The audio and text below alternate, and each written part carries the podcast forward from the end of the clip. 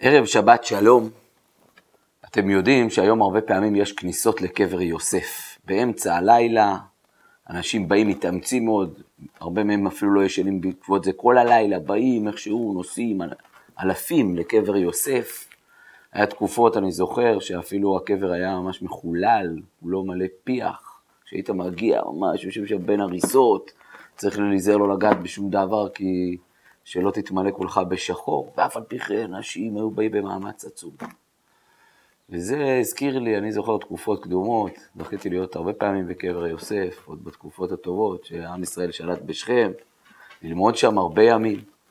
אני ממש זוכר הזדמנויות שככה חיפשו, שיבואו כמה שיותר אנשים, וממש מעט מאוד אנשים היו באים. היה אז קל יחסית להגיע. לפעמים היו חוטפים קצת אבנים, אבל בגדול היה יחסית קל להגיע. ואנשים לא הגיעו. אני אפילו זוכר סיטואציה, כבר היה יותר קשה, שצה"ל יצא משכם, אבל עדיין הייתה שליטה ישראלית בקבר אה, יוסף, היה שם ממש בסיס צבאי.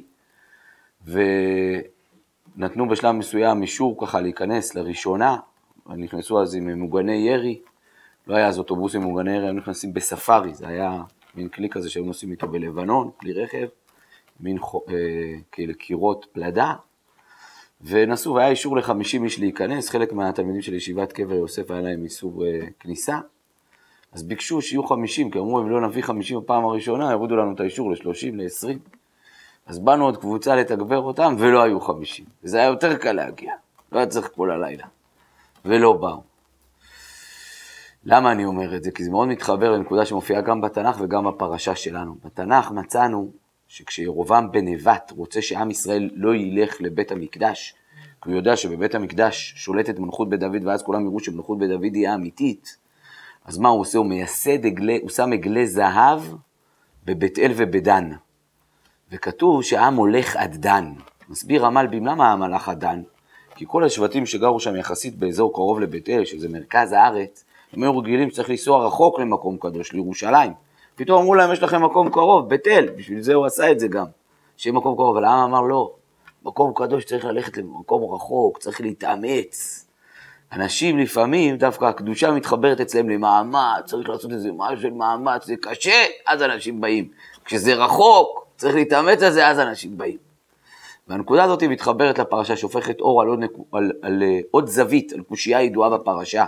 הפרשה מתחילה אחרי מות שני בני אהרון, ומתוך זה מסופר שם את כל עבודת יום הכיפורים, כניסת הארון אל הקודש. נשאלת השאלה המפורסמת, למה אחרי מות, מה הקשר? רש"י אומר שאנשים יראו, כן, זה בא להזהיר את האנשים, תראו, תפחדו, הנה הם נכנסו אל הקודש, לא נכנסו נכון, מתו.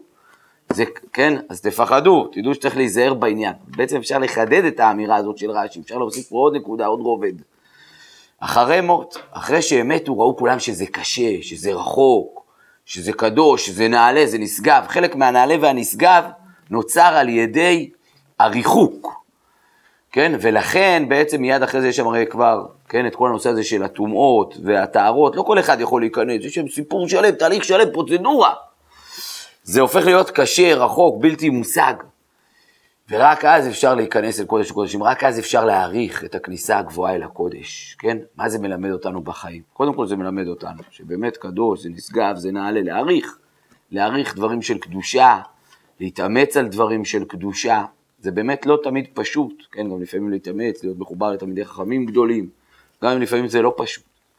אבל מתוך זה גם מלמד אותי עוד דבר, לפעמים גם יש אולי אנשים גדולים שהם מצויים בינינו, ואנחנו תמיד מעריכים את ההוא שהוא רחוק, לשמוע איזה הרצאה מי לא יודע מי זה מישהו רחוק, או ללכת אה, ללמוד איזה תלמיד חכם שקשה להגיע אליו. לפעמים יכול להיות תלמיד חכם מאוד גדול, שיחסית הוא זמין ופשוט, כן, אני מניח היה בדור אה, הקודם, היה את הציץ אליעזר, אחד מגדולי הפוסקים, כמעט אף אחד לא הכיר אותו, כן? ממש, חיבר המון ספרים, עד היום משתמשים בספרים שלו, אבל לבוא אליו הביתה כמעט אף אחד לא בא. זה פספוס, גם אני לא זכיתי בעוונותיי הגדולים, כן, אבל זה פספוס גדול, יש פה אדם ענק, היה אפשר להתקרב אליו. לפעמים כדאי שנסתכל, נפתח גם, בקרוב גם יכול להיות דברים מאוד מאוד גדולים. שיהיה לכולנו שבת שלום ובשורות טובות.